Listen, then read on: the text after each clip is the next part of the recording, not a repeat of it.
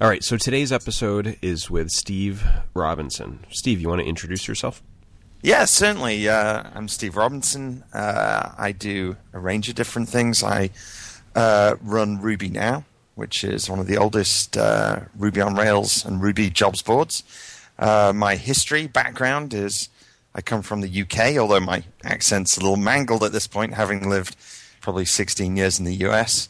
I did a PhD in autonomous mobile robot control and came to do a postdoc at Yale in control systems. And since then, I got more into entrepreneurial activities, building up a software development agency, and also working with companies to find them developers because, similarly to myself, it was very difficult. And uh, worked out, you know, where uh, to help both my friends as developers and also my friends who have companies that are looking for developers uh, bridge that gap.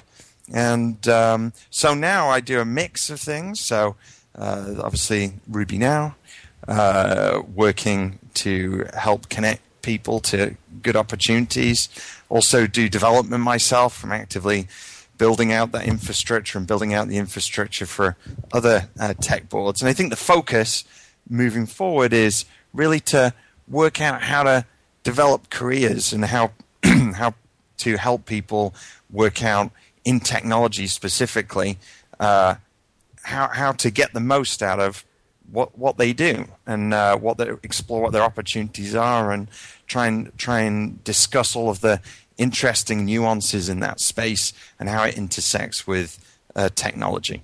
Oh, and so, to keep to keep myself happy, I do a little research in uh, in in uh, control systems and brain decision systems. Still at Yale, uh, so that's sort of part time as well. So, so one the of mix. the one of the things that I like about having you on today is that you represent a bit of a um, a contrast in that you've got uh, a PhD and you went to Yale, and you also are pretty heavily involved in a career that many people in the program, uh, programming community look down on, which is recruiting.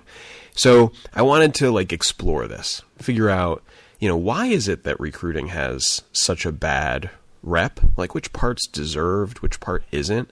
Because I think your background would make you someone that people would believe is pretty reputable, and you know probably you probably have exposure to the good and the bad of uh, uh, of recruiting. Are you up for doing that?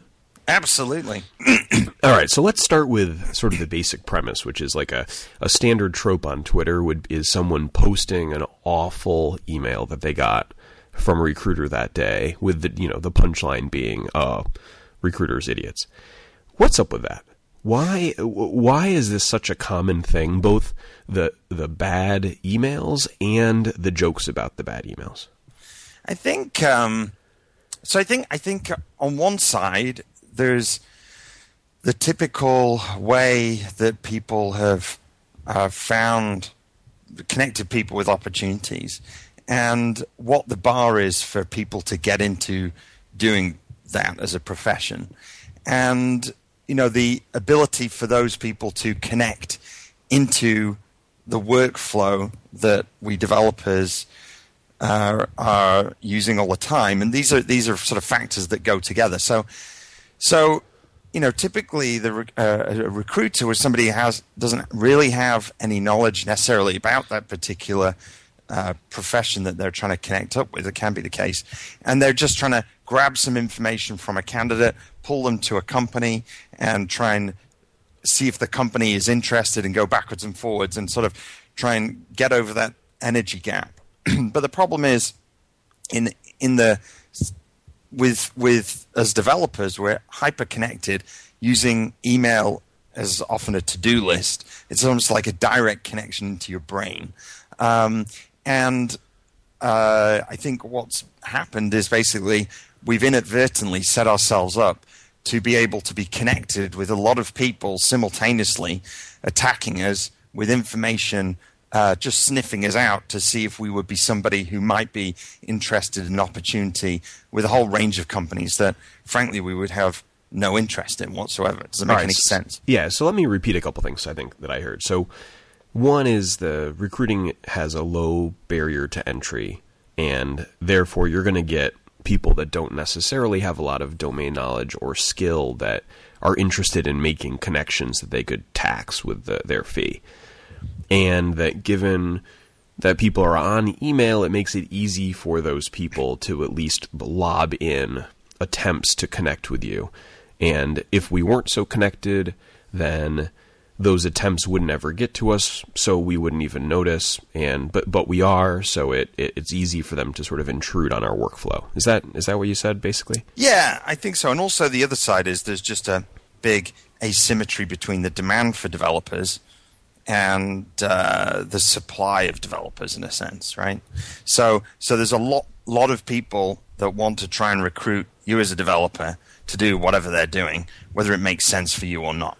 Yeah. So okay, so l- let's ask the other side then. So it makes sense that someone that doesn't know much would get into recruiting, just as like I mean, there are guys like yourself that are both developers and very well educated and have a long successful career that are involved in the profession and then you get guys that have never done anything related to any part of it that get involved. I understand that side.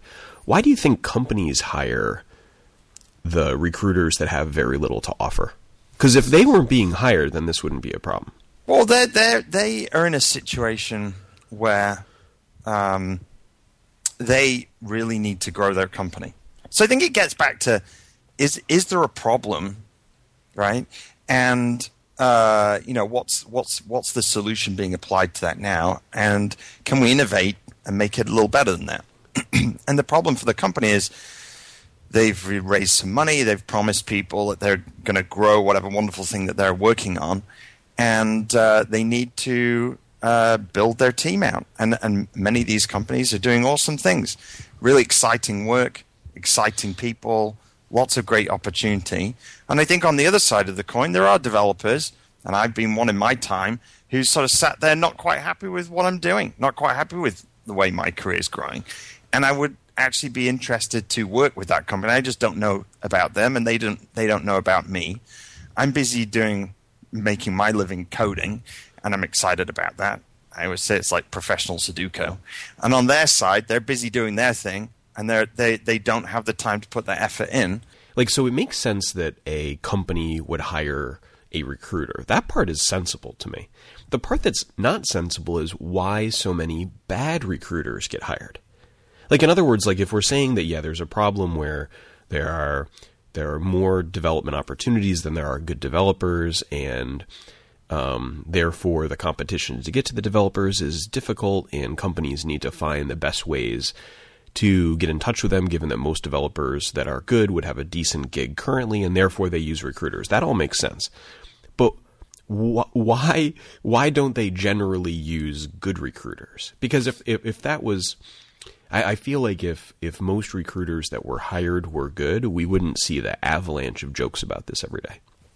Yeah, I mean, probably it's because it to be what do you need to be to be good at helping people find and grow their careers in technology? What would the ideal recruiter look like? Right?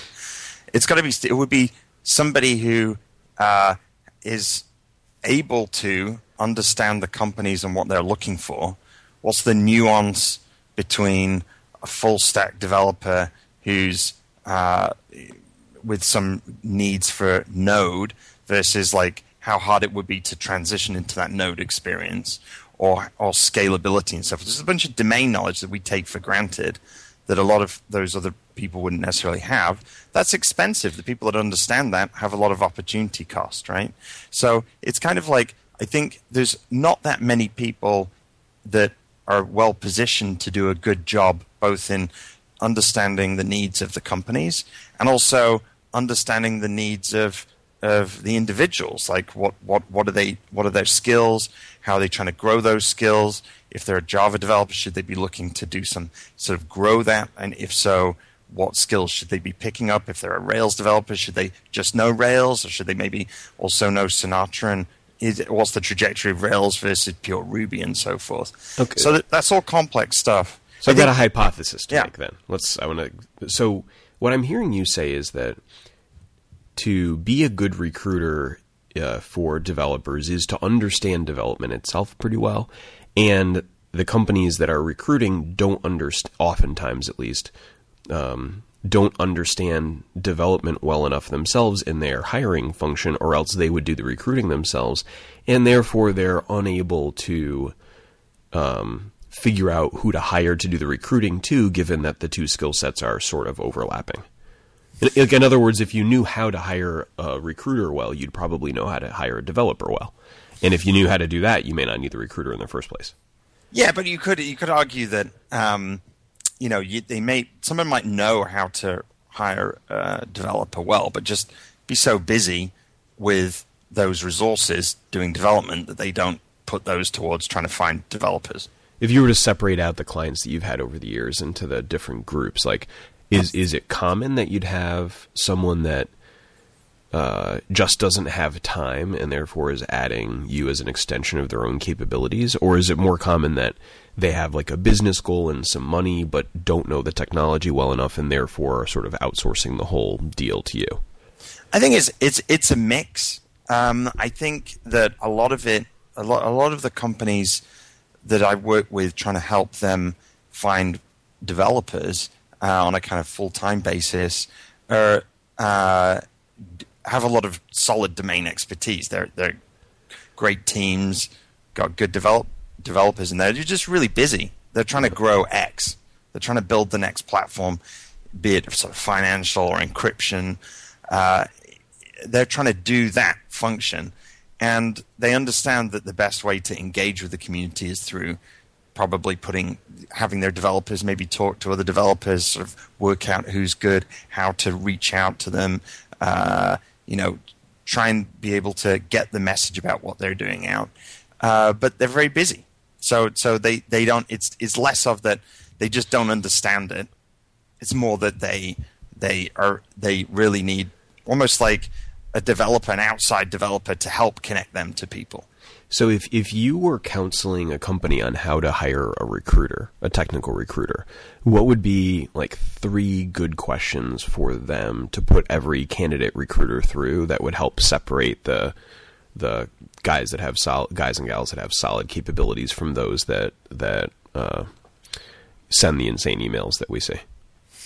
Yeah, I mean it's interesting because you know one one funny thing about how I've ended up working with companies uh, trying to find them developers is that I'm not out there necessarily comparing myself to other recruiters per se.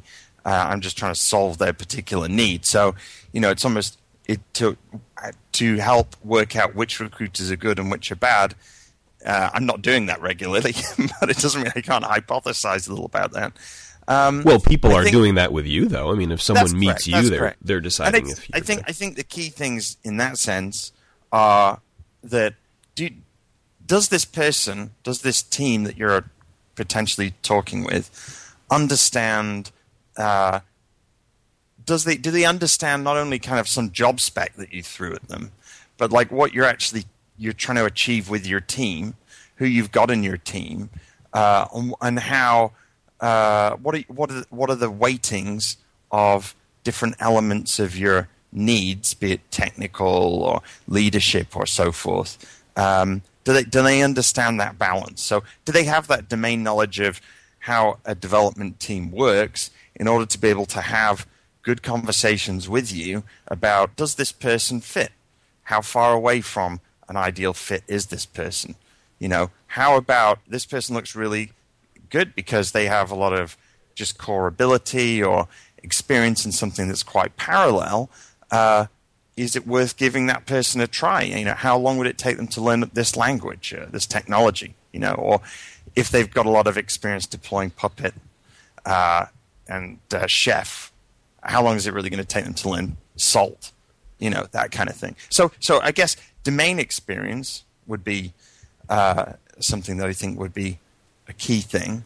Um, so I want to work out the, like the smoke test though. So like let's say I'm the hiring. Let's say I have a company and I'm interested in hiring you potentially to help fill out my development team. So like what's the smoke test I can use to figure out if you are possibly a good candidate? You know what I mean? Like those quick questions because I'm not going to have the opportunity to have a, an extended dialogue with every possible recruiter that I could work with. What are the the signals that someone may not be the best the best fit for that role? You know what I mean? Like because because I, I feel like the I feel like a lot of companies get stuck with recruiters that are really just not right at all, and that it, it shouldn't take that much effort to figure out that some guys that are no good at that job are no good at that job. Yeah. Um, so I mean, I think you could you could. So then it's, it's like what I'm saying is that domain knowledge is important. So what elements of domain knowledge with respect to recruiting are important? So you could ask them, uh, you know, a particular job placement that they'd had in the past and how they would how they basically fit. What was the what was the uh, how did, how did they think about that position? Although that's not necessarily a, a, a, punchy question, right? So, you know, the question is: Is there a punch, other punchy questions that you can ask, pithy questions that help determine that? Well, I, I like. I mean, I, I think in general in interviews that asking about recent experiences is a you know solid way to go. So if you said, "Hey, uh, tell me about um, your last placement that you hired," you know, what were the three key things the company was doing, and why was the person you hired a fit? Something like that. I guess that makes sense. Um, yeah, or like you could say, you know, tell me an example of somebody you placed at a company that was a good fit. Tell me an example of uh, because the boundary conditions are really interesting, right? So tell me about somebody that you submitted to a company that uh, it wasn't a fit, and and uh, and why was it not a fit? Yep. You know, from a technical perspective.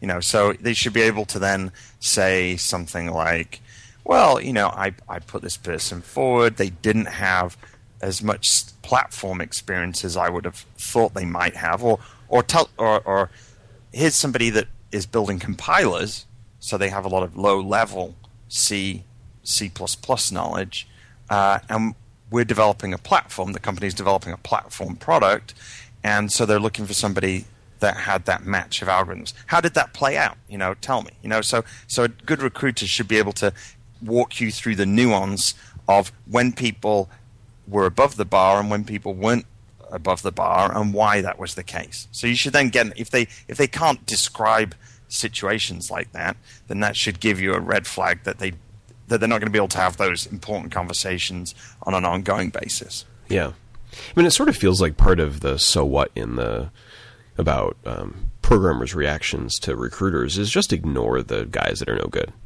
Like may- yeah. maybe maybe part of the issue is we just make a big deal. Like imagine if we made a big deal of every piece of junk mail we got in the mail. like you know, yeah. imagine like I posted to Twitter. Can you believe these idiots are sending me a, a letter that says important, open immediately when it's really just an ad for their you know aftermarket car insurance? These, these people, I'm going to report them to the to the authorities because you know. Do you know that you're coming? Imagine that. You know, if yeah, every single yet time, again, I'm, I'm, they they want me to install solar panel cells on my house. You know.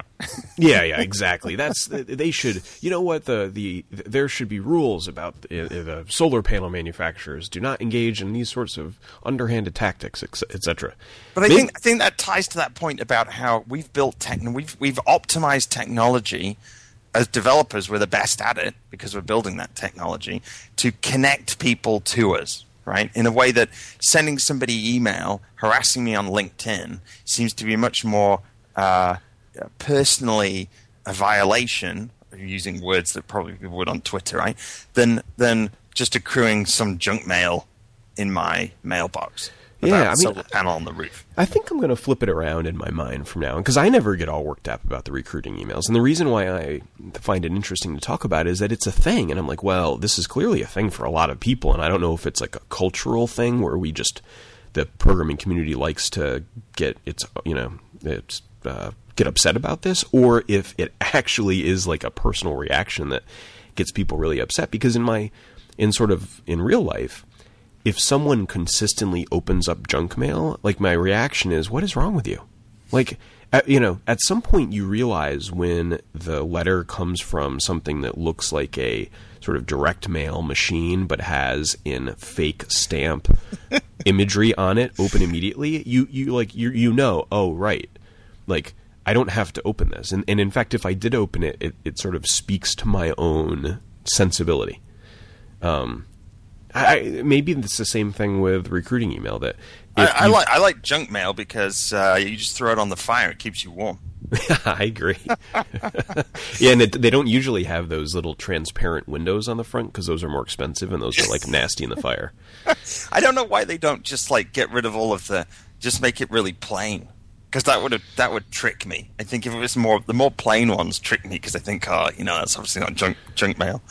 But it, maybe maybe part of what annoys people is you're you're uh, decreasing the density of interesting information that's coming to them through usual channels because you're you keep the the recruiters are stuffing junk in there, right? I mean, I think there's there's an ongoing. I don't have an ongoing. I don't have a need an ongoing need for solar panels, right? So I'm not looking out for solar panel communication. But if I feel that like I have an ongoing responsibility to myself to be developing my career or thinking what I might be happiest about doing, uh, if somebody's kind of like in that channel and they're cluttering it up and and sending me a bunch of information about companies that just don't make any sense, then yeah, that could be that's increasing the the the kind of the the the it's decreasing the density of useful information. So I guess people, you know, that's probably what people are reacting to.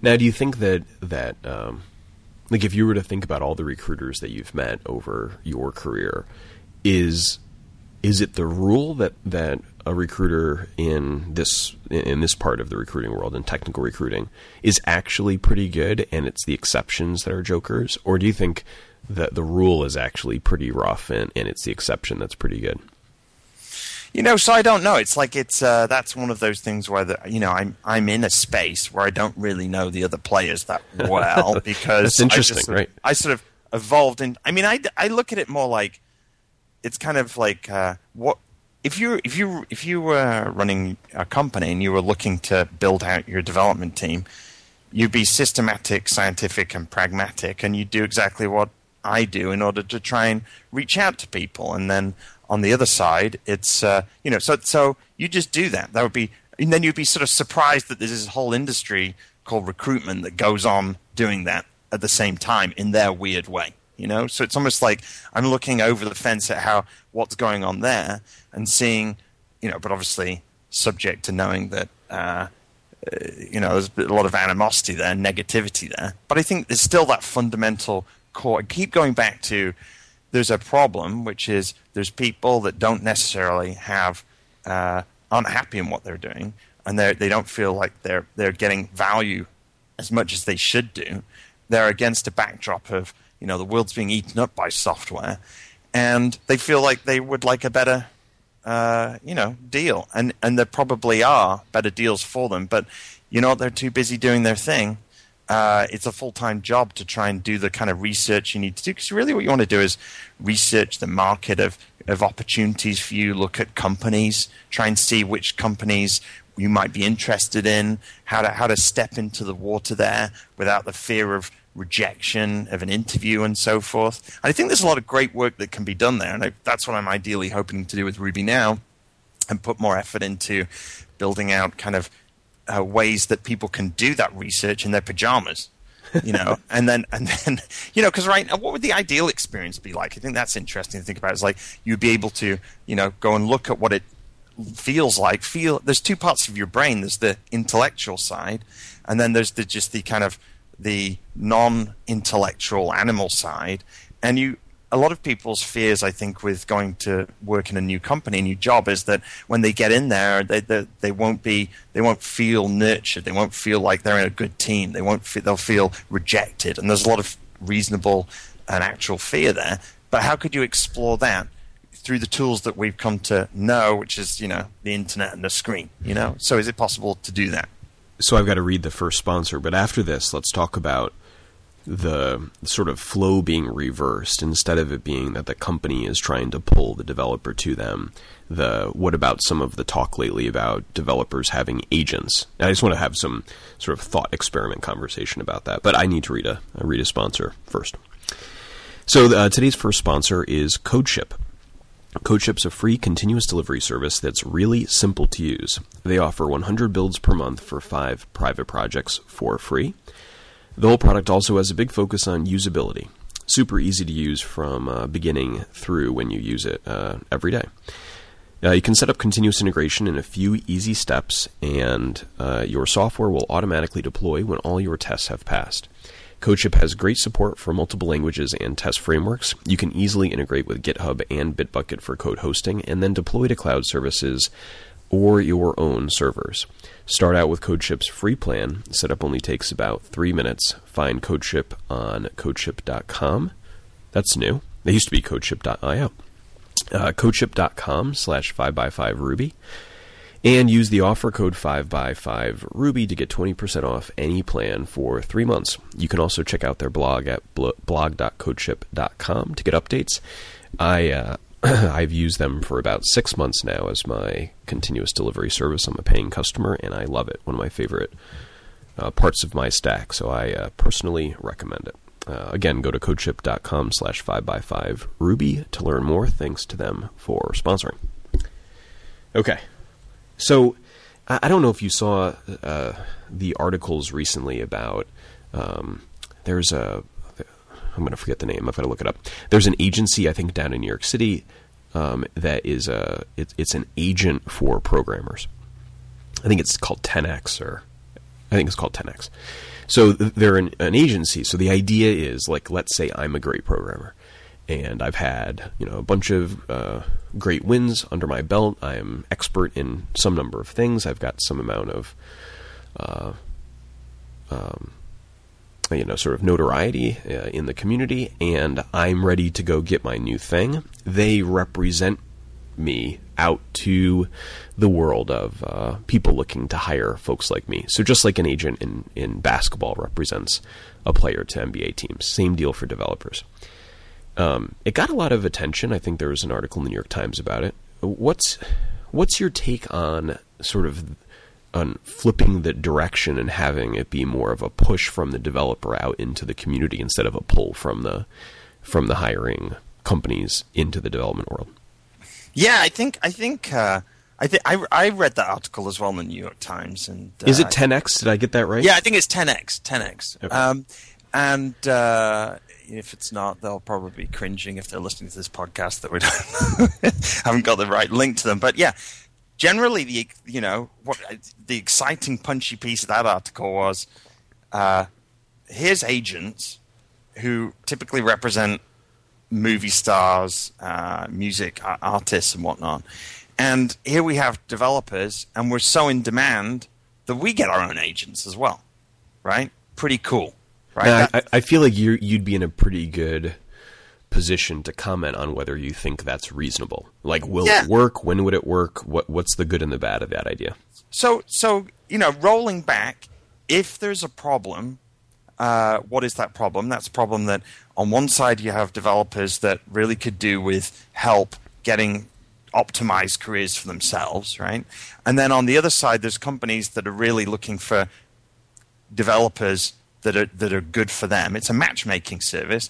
The matchmaking service, there's obviously a lot of attempts to do that through uh, you know tools and systems to make that as cheap as possible. But I really think it's like there's half of it, half the problem is intellectual, half of it's this kind of like animal piece that we all need to feel good about it, which is important, and trust and so forth. And I feel it's going to be hard to bake all that out. So I feel like you know somebody has to bear that burden of that cost. It could either be the company, sort of part time, spending time, uh, you know, outreaching on their own. And by the way, I prefix the whole conversation with don't use a recruiter unless you really need to, right? Um, do it yourself. There's lots of tools and interesting things to do that. Uh, but if you are in a position where you, you know, you're so busy that you need help, that makes sense to do that.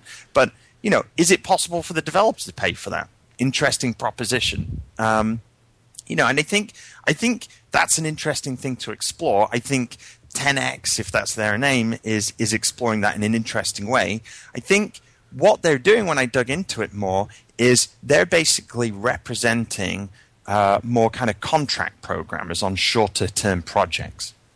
So, uh, you know, if you need a Java developer, I know you're a freelancer, it's almost like they're the connector for freelance developers. Although it, it's a it's an interesting sort of distinction to make in that, like, at what point does someone become a, a contract slash freelancer compared to someone that's more of a career person? Like, is a year like, let's say a year. If someone was planning on going to a gig for a year, does that count as contract, or is that long enough that it's it's more employee type type deal? Like, I think that that's I think it's a little arbitrary to put put Yeah. people in one of the boxes. Well, yeah. So no, it is. Uh, look, these are all kind of like it depends kind of a thing, right?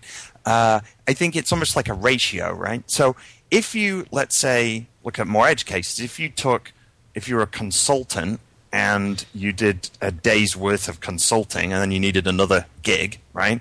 Your ratio of the amount of time for searching versus the amount of time doing is going to be different from somebody who's three years at one particular gig uh, and the amount of searching time is therefore a lot less. So I think I think in the case where uh, you know as if in in the case where it's more short term projects, you need more searching help, and is you the freelancer, you're the more continuous element in that relationship. So it makes probably more sense that you're going to be you're going to be the the one who can afford to pay for that. You feel the pain of that more than maybe even the clients. I think so. I, I try to think about this in terms of the NBA. So I'm I'm a huge NBA fan, and if you think about the job of the agent of the NBA player, I think that it actually makes it pretty easy to imagine what the job of a an agent could be in the programming world.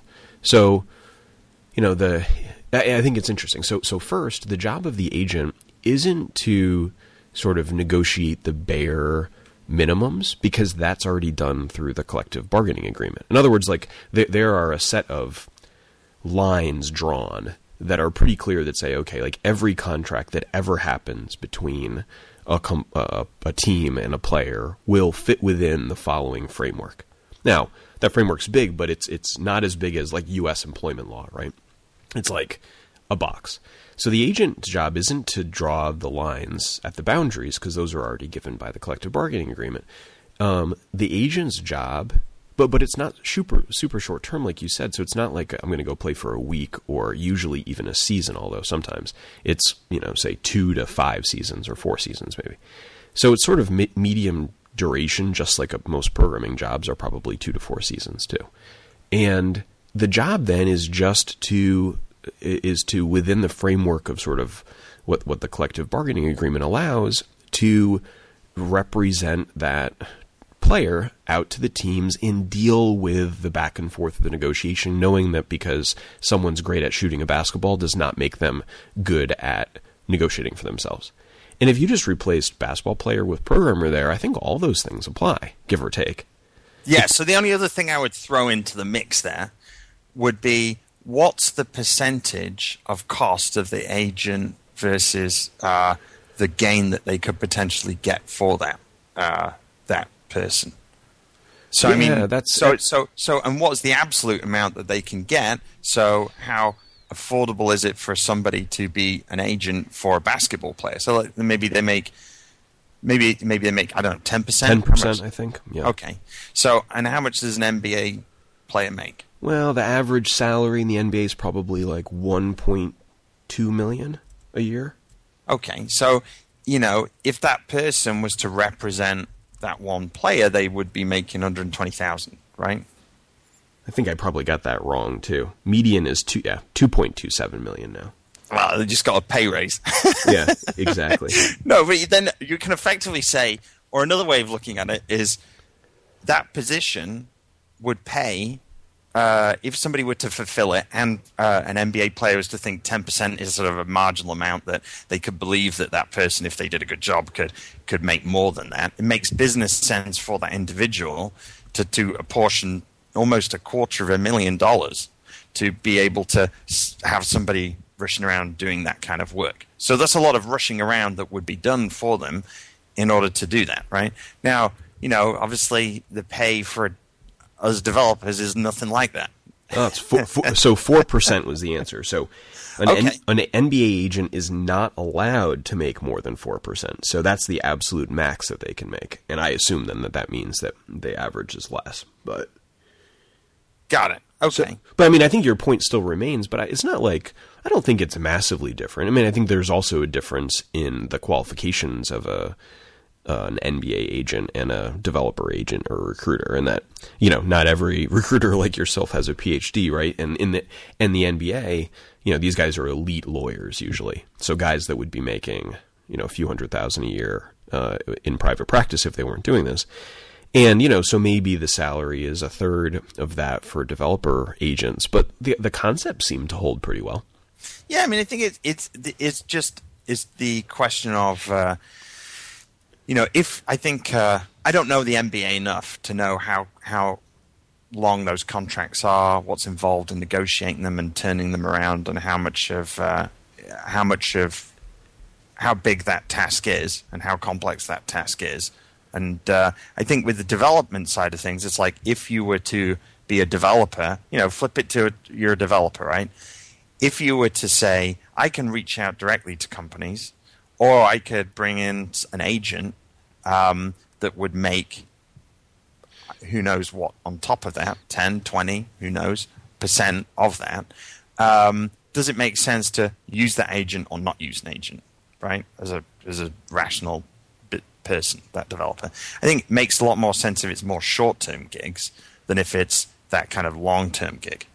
So so right now like let's say i was interested in in a one to three year gig with someone yeah and is so if I contacted you, or or is there someone you know setting aside 10x where I could say, hey, I'm interested in that. I'm willing to pay you know five percent of my salary or, or whatever income I get as a commission for you being the agent for me uh, during that period. Is that a thing, or is that not really a thing?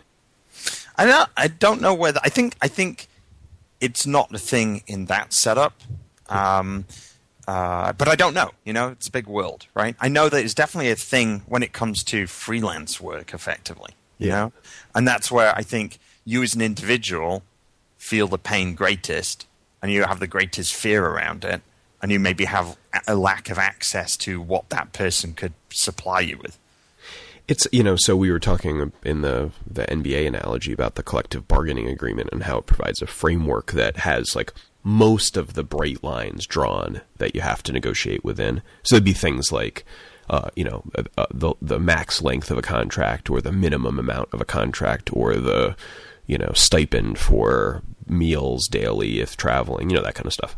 So uh, it's interesting that there hasn't been sort of a, a grassroots open source collective bargaining agreement that that developers opt into as like a okay you know, here's my sort of base terms that everything's going to fit into that that's been sort of crowdsourced into be- becoming kind of a good comprehensive list. Have you seen such a thing? No, but I thought about I've thought about that in slightly different ways, right? So you could have I've thought about like a coda credo, right? So you could say have companies that say, um, "Hey, look, I, I agree to the following things." Right? And you could they could stick a badge on their site, or when they're talking to people, they could point to this as this is our credo, right? And it doesn't mean you know. I think for different people, they're looking for different things. And this gets down to like as an individual, what's your risk reward profiles look like? You know, I, I have two kids now, right? So my ability to tolerate more risk is a lot lower than it was when I didn't, you know, and so I have a certain financial need and so forth. That's fine. That's just my constraint, right?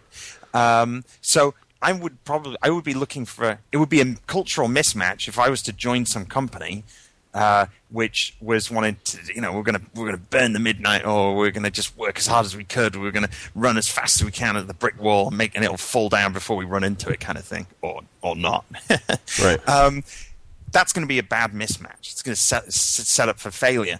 But you know there's other organizations that say hey look you know we have much we, part of what we are offering you is maybe you get less equity, maybe you get a little less cash, right? But what we're offering you is a good work-life balance, you know.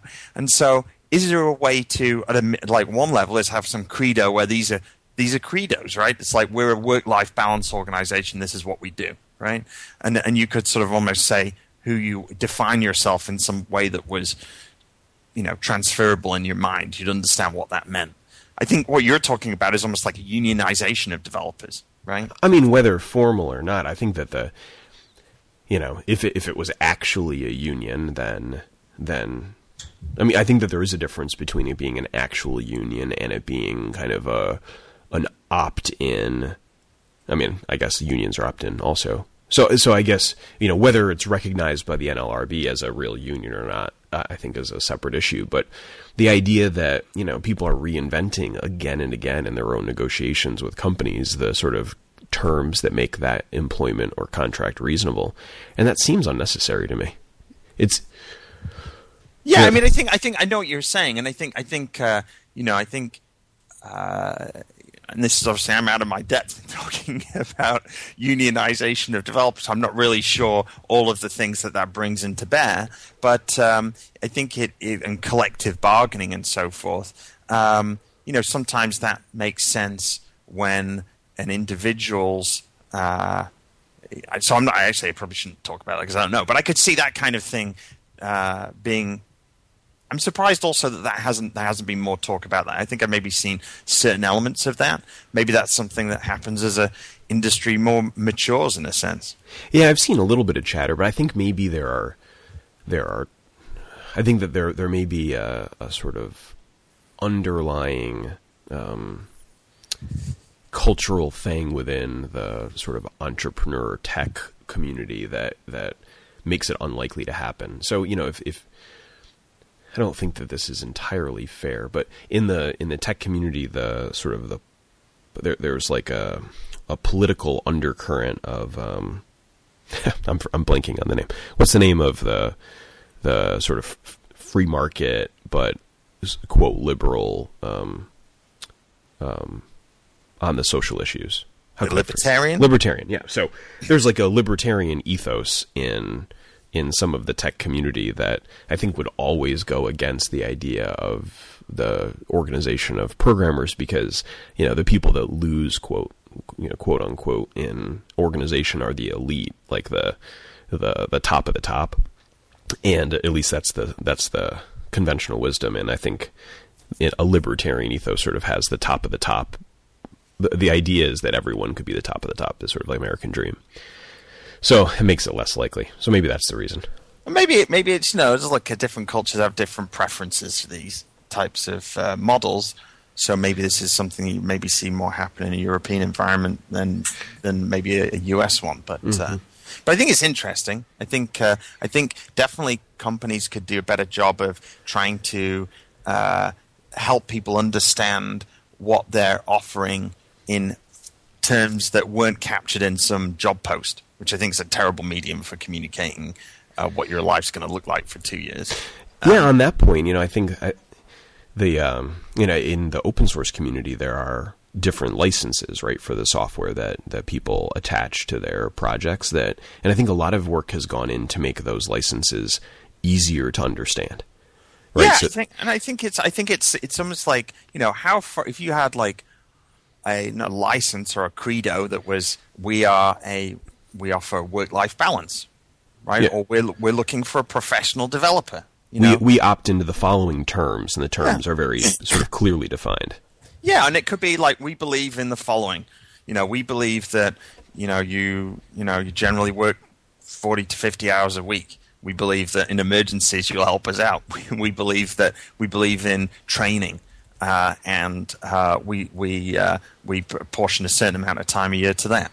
Um, you know, these are things, right? That, that, that, that, when you hear them, you start to understand that company better. Another company could be, we believe that right now is our opportunity, and we want to go for it with all of our with all of our reserve, right? right. Uh, you know, we we we uh, we're very collaborative, and we, we, we, we believe that we, we all have a say, and uh, you know, we believe that we you know we we want to push as hard as we can to make this a success.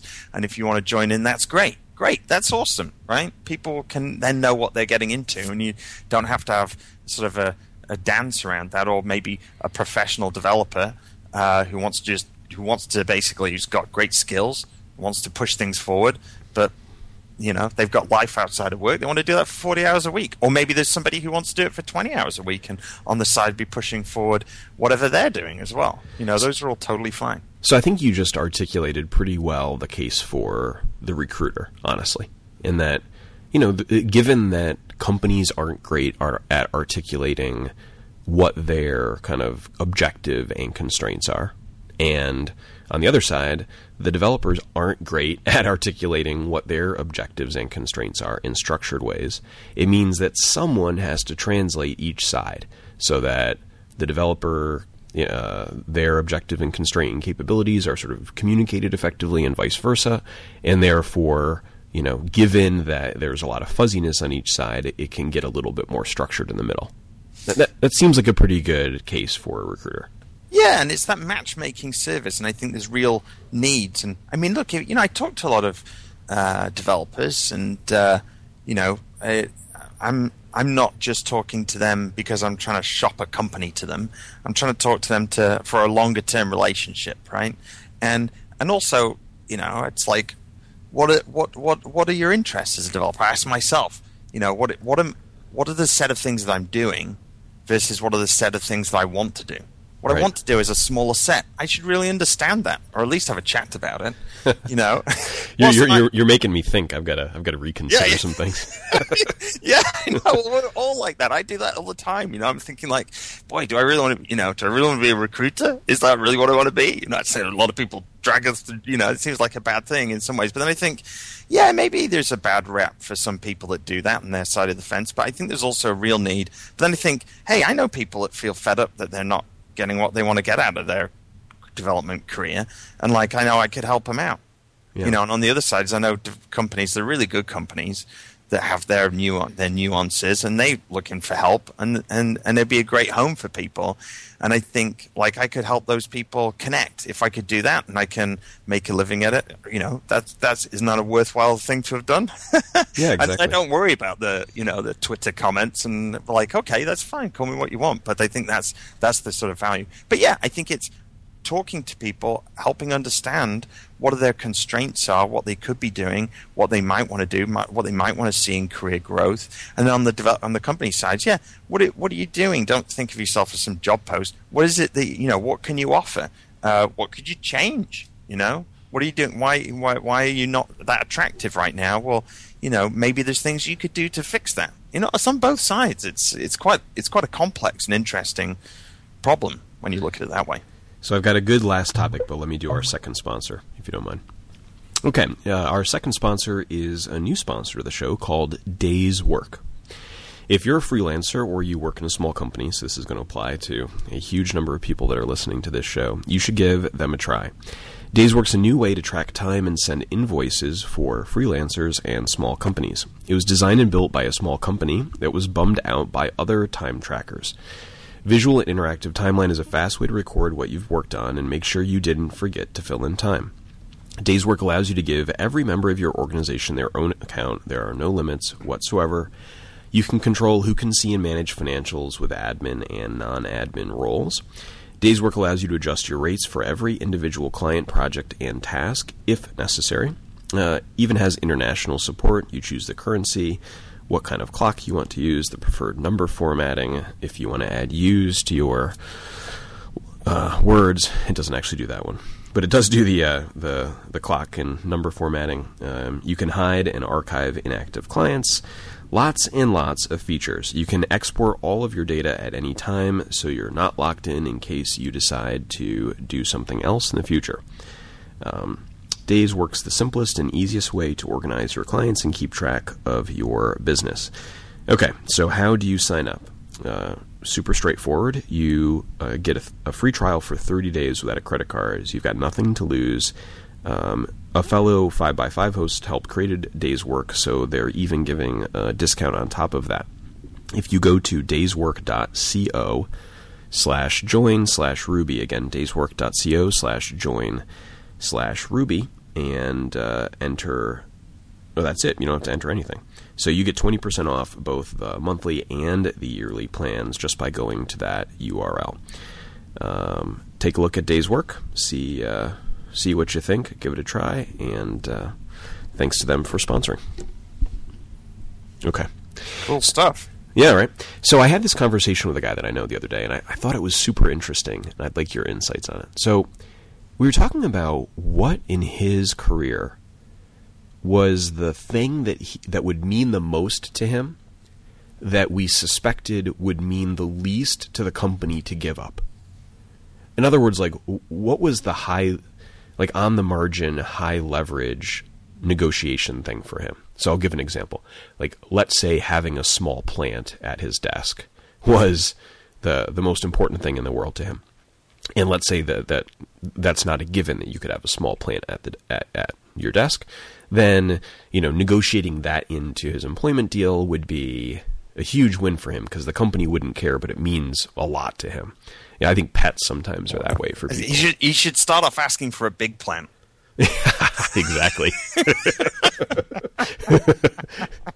so, what do you think are the what do you think are the kind of the attributes of the deal between a company and an employee that are underleveraged by companies. In other words, the things that people care about a ton that don't cost the company anything to give up yet aren't generally included in the deal. Yeah, or or are included but nobody talks about them. well, so, I mean, if so so like training, right? Mentorship. Yeah. Right. So it's like you you you you know by working and the uh, you know the the start off with a big plant uh, start off by saying, I want to bring two dogs to work. and they'll maybe let you bring one. No, I think those are those are those are those are sort of things in the kind of like animal side. These are things that we want in our work life. We want to feel comfortable, and there are things that make each of us feel comfortable, and that could be totally fine, right? I think the things that are other elements are how can you be how can what what what, what could a company do for you that would improve that, that, that, has career value to it, right? Training, but also there's like training where you go off on some course. I've heard about that. That's great. Maybe that the company pays for a week for you to go to some mobile development course, right? And you're you're basically learning, uh, you know, all of the latest and greatest, so you can apply that back to what you're doing. Is it is it make sense for the company if like you know a fiftieth of your time is spent actually learning how to do things correctly? I mean, as a programmer, it makes a ton of sense to me right? Yeah, yeah. yeah like a, I think like that's a good example. Your development could like lop off, you know, weeks and weeks of things because you're you're not rambling up the wrong tree, or you've re- you've rebuilt an authentication system and you find that you've you bump into Devise and CanCan or something like that. You're like, do a book i think the idea of a you know some sort of education stipend or budget or entitlement of, of some sort that's a good example of one where i don't my guess is that there are a lot of companies that are not taking advantage of that lever quite enough. Yeah, you know, because also on the, as for me as a developer, let's say I'm a more junior developer, right? I'm just getting into it. I'm making, you know, who knows, seventy, eighty thousand dollars or something like that, and then and then in New York or something like that, and then maybe more, maybe less, whatever. But uh, I know that if I can get experience, uh, I could be making a bunch more than that, right? Because then I start becoming a medium or senior developer. How do I get that kind of experience? Well, yeah, there's training is one way of doing that. Uh, being able to have some kind of mentorship time so that the company is not just going to throw me in a corner and expect me to sort of self learn or maybe there's a lunch and learn, or maybe lunch and learn is better than nothing. But could I be could I be told that like you know an hour a week I get a chance to have a senior developer review my code, right, and give me tips and hints in a, like a non-stress stressful way, you know, where they're, where they're basically helping sort of give. I could bring to them, here's some challenges I've been facing in the code that I'm working. How would you how would you solve that? And maybe you pair per program for for a certain period of time, and you're then learning about how to do that. So I've uh, I think that I underestimated how important that is until recently. So I'll tell a little personal story about what you just said. So I've been learning Ember. I think we talked about that the other day, and I'm I'm good enough at Rails now that uh, I don't have many moments when I'm working on a Rails app where I feel uh, stumped. I mean, of course, like anyone, I have to look up the documentation, and you know, your you know, bugs exist and whatever. But but you know, I don't feel like I, I don't lose two hours pulling my hair out all that often. Um, so I kind of had forgotten what that feels like.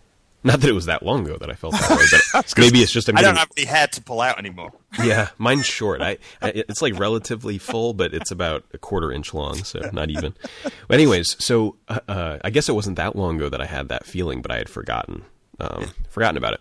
Anyways, so I'm learning Ember, and oh my goodness, I am in the deep end like half the day if I am working on something, and it really has made me appreciate having someone that you can talk to about like what's the right way to do this where I hadn't been feeling that way in Rails because I kind of know what the right way to do it is now because I have you know had that opportunity over a few years.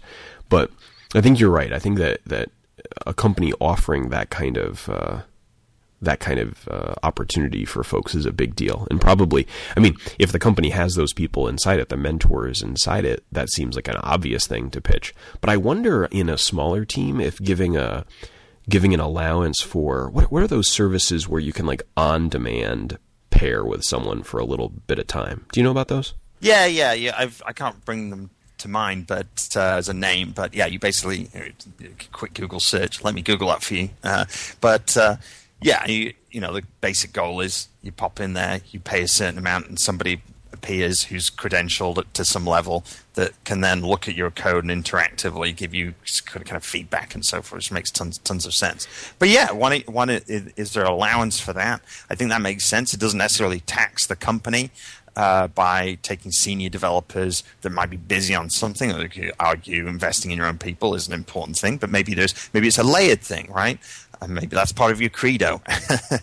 um, yeah, I think that's a that's a really valuable thing also to your point about Ember, it's you know if you're looking at an opportunity and a company's uh, saying, okay, you're going to be doing Rails development, you're like, all right, okay, that's cool. But if they say, but if they could, they maybe have a need for for somebody who's doing some of that Ember work, they could have you work on that at the same time. And you're now expanding your career capabilities. And also, just it's fun to learn new languages, right? So you then see that as a real value that the company could give to you that would make you want to stay working with them? Ah, co- here's one of them. Co- uh, Code Mentor. I don't think this is the one that I was thinking of though. But but anyways, I you know, I think that this is. I'm going to actually do this on in my own company at some point, which is like what what a great thing to give someone like a budget of a thousand dollars a month or a thousand dollars a quarter or whatever to connect with a code mentor for to get help in real time because most companies that I, you know let's say you're not a big company and even if you are a big company the likelihood that you're going to have multiple experts in or at least one expert in all areas seems pretty low.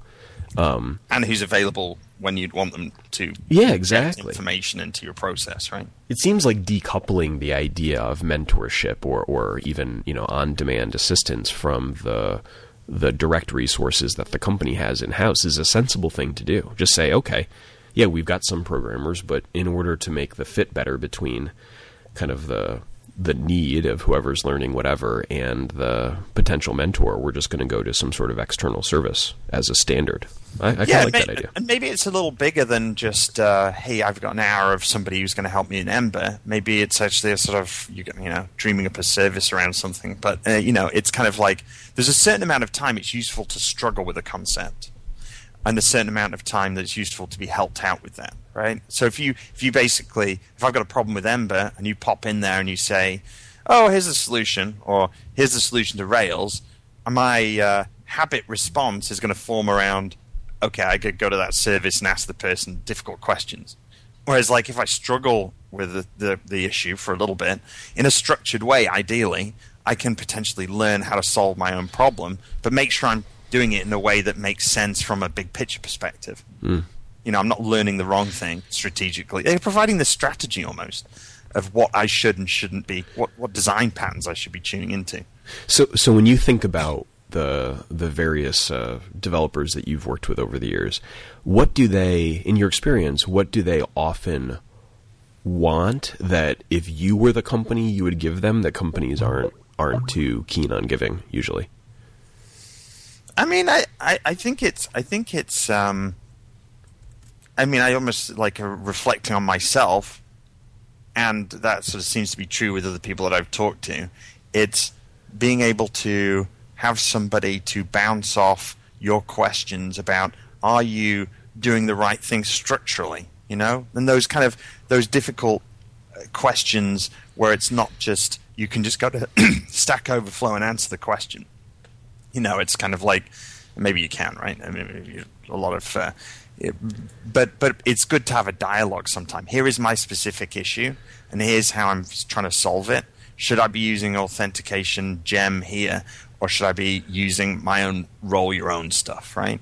And it all depends on what your particular situation is, and be able to go through that thought exercise with somebody who's effectively playing tutorship to you.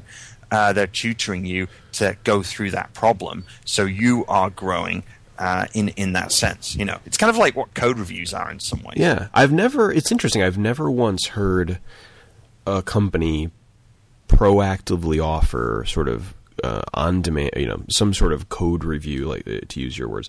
So, some sort of code review benefit using resources outside the company. Like I've heard people talk about it as, as like, well, our team is great and we've got you know awesome uh, capabilities that you can benefit from through mentorship, but I haven't heard them talk about if they're small or even, or if they're big, providing that you know using an external service like Code Mentor. And I and I totally agree that I think that that's a missing thing. Yeah, I think it makes tons of sense because yeah. you know you're paying for like you know it's almost like there's a panel of switches, you know, and the the expert goes up and switches the one switch and the lights all come on, right? And you're paying for that expertise surgically applied to your problem in a tutoring way, so you can like you know, uh, you know, you, it's like uh, what's it? Uh, oh, I've forgotten the joke now, but whatever. But anyway, but you you can basically learn the learn learn and solve the problem. Yeah. Uh, yourself. Yeah. Yeah, the Ember the Ember experience has been humbling. I'd say very humbling. like I'm to the I, I, was talking to my wife about this last night, I think much to her chagrin, but uh, I'm in that spot now with Ember where I'm beyond the tutorials. Like so, the things you learn in the you know I'm going to take four hours and go through a tutorial. I could I can do those, and like you know I'm sure that there are some gaps in my knowledge, but I basically get Ember. But I am not to the place where when I'm building my own app and going in my own directions that I don't like I hit things that like I'll be you know chugging along and then hit a wall for like four hours. Like like I have no idea what the yeah. hell to do or, or what's wrong. And uh, man, that is uh, uh, if anyone's wondering why people don't sort of jump in and learn to code, uh, pick a brand new framework in a language that have, is not you. Yeah, exactly. And I think I feel like learning to code is almost like sailing out of a harbor. It's like, and but not a, a, nicely defined one. It's like you're stuck on the rocks for a good long time, and you don't know why you're not going forward, and you're moving your oars backwards and forwards, and it's because the tide's not in. But nobody told you about tides. You've been busy reading the manual for your boat. then, it, it's totally then, true. And then and then you sort of go along. This is a problem of estimation of software development. It's a nightmare. And then you sort of like you you suddenly you find yourself moving. You're a bit surprised. You're not really sure why. And then all of a sudden, like you hit a tree because it's overhanging or something, and you sort of tick tack backwards and forwards until you get into open water, and then you have long swaths of productivity. Uh, you know, and I, well, think, I think this... there are categories of things. I think, and, and sailing's probably one of them. Hiking is one of them. Parenthood's probably another. That sound great in advance and have great memories associated with them, but like aren't great in the moment always. like camping, I You're definitely talking about feel. parenting, aren't you? Yeah, well, I think that I think that camping is the number one example of that for me. So like I love the idea of going backpacking. Love it. And I love the the memories of backpacking like from this year. But like the actual backpacking, I mean the camping part of backpacking, man, not super fun. Uh but like yet I'll do it again and I love the idea of it. And I think I think yeah, and parenthood's not all that far off that idea there's tough times in parenthood, but it's like you look back and the bigger picture, you're like it's it's really awesome. But it's like yeah, it's these are these are similar. There's similar threads through that. I think with the interesting thing where we are also with with uh, development is a kind of demographic issue that there's a lot of uh, new developers in Rails uh, who are you know companies sort of classify as junior and that they're looking for more senior people because in some way they would like to have enough senior people to help manage the junior people in a sense. And what does junior and senior mean anyway? I think you know if i look at like a development career it's kind of like you know i get into a language and the first few months i'm struggling trying to get productive and i'm bumping my head you know i'm waving my oars around in the air i'm hit, hitting my head on trees or pick your analogy. And then there's like three month phase, and then I start getting into a phase where I'm like really starting to make headway. But then I just do. I'm I'm not seeing the bigger picture problems, right? And I haven't fallen off the log to know where you should and shouldn't apply this technology. You know, that kind of level. Well, back to the NBA analogy, I think that that the junior senior sort of moniker is one dimension of a few that are important. So it's sort of like in the NBA, a veteran player may not be good or they may be good, but they are veterans. Like they do understand how to like not get yourself in trouble on the road and how to take care of your body. Like there's some things they're going to know. Um, but they still could be a crappy shooter. And I think the same goes for programmers that you know there's uh, there, there's some things that experience buys you, but it doesn't necessarily buy being a good programmer. It just means no, yeah. that you're you, you, sort of have been around enough to know some things. Yeah, and I think it's an it depends thing, and I think the the sort of that experience can gain you some kind of that however you define it, maybe some kind of professionalism that you've seen things go wrong and you can avoid doing those things. Whereas somebody who's more junior, who's just naively applying that tool that they've discovered to everything that they can see, and it doesn't make sense, you know. Uh, but yeah, it's you know then there's the kind of ability, experience kind of questions. Yeah, I like using that word naive because there's a difference between being not naive and being smart. They're not the same things. Yes, correct. That's a good segmentation. Um, all right, so we uh, we're planning. I think if if you're up for it still, to have you know maybe a monthly chat about about things related to the career side of programming. Yeah. Um, so we. Uh, I'm happy that we sort of meandered around a little bit today because uh, this will be the first of of uh, many chats. Why don't you uh, Why don't you plug what you're up to here so people know uh, know uh, how to take advantage of your services? Yeah, so um, you know, there's Ruby Now, which is one of the oldest uh, jobs boards in in Ruby and Rails space. I think has you know an audience of quite senior people as people you know regularly posting to that. Um, I'm improving that and moving that forward. Also, I connect developers with companies, and I'm happy to talk to people that are looking to try and explore, uh, you know, what they could be doing. So if you reach out to me, Steve at RubyNow.com, that's a great way to get in touch with me. Uh, you know, and on the other side, if you're a company and you're struggling and you've had problems you know, you know, in, and that uh, it makes sense for you to uh, do that. Obviously, uh, doesn't for all companies by a long stretch. Reach out to me, and I'm happy to chat. And I'm always happy to talk to people. It makes a lot of sense for me, obviously, and uh, I'm happy to sort of share, you know, th- experiences and thoughts, and help, uh, you know, explore everybody's individual kind of uh, needs, and also uh, I'm looking to there's there's a blog element on the site there. The site needs a lot of refreshing. That's part of what I'm doing uh, in the background, my programming hat on. Uh, but hopefully, I can you know get more. If you subscribe there, I can send you out also sort of updates of uh, tech careers related information, which I think is kind of unique and is going to be focused around the Ruby space. So just sign up there, and uh, my goal will be to get you information that you actually care about. Did you say uh, how to connect with you on Twitter? I don't think you did. Yeah, Twitter, uh, SDRPhD. That's uh, that's me, and uh, just just uh, feel free to com- contact me there as well. All right. Well, Steve, thanks for uh, thanks for coming on and sharing uh, your perspective on recruiting. I think one thing that I like about these sorts of conversations is it is it humanizes the sort of whole idea instead of being a stupid Twitter joke. It yeah, it's like I think there's I think there's what I would say is is there's a problem. It's not totally solved by technology, and it, it's down to like are people getting what they want out of their career. And and I think there's a lot of interesting things that can be done there, and I think it's important. I think it shouldn't be boiled down to a bad Twitter joke and then nobody and then ignored. Yeah. So I'm I'm excited to talk more about it uh, as people want. You know, any questions people have. So it's great to know, and we could talk about those as well. All right. If someone wants to connect with me on Twitter, I'm barely known. Thanks.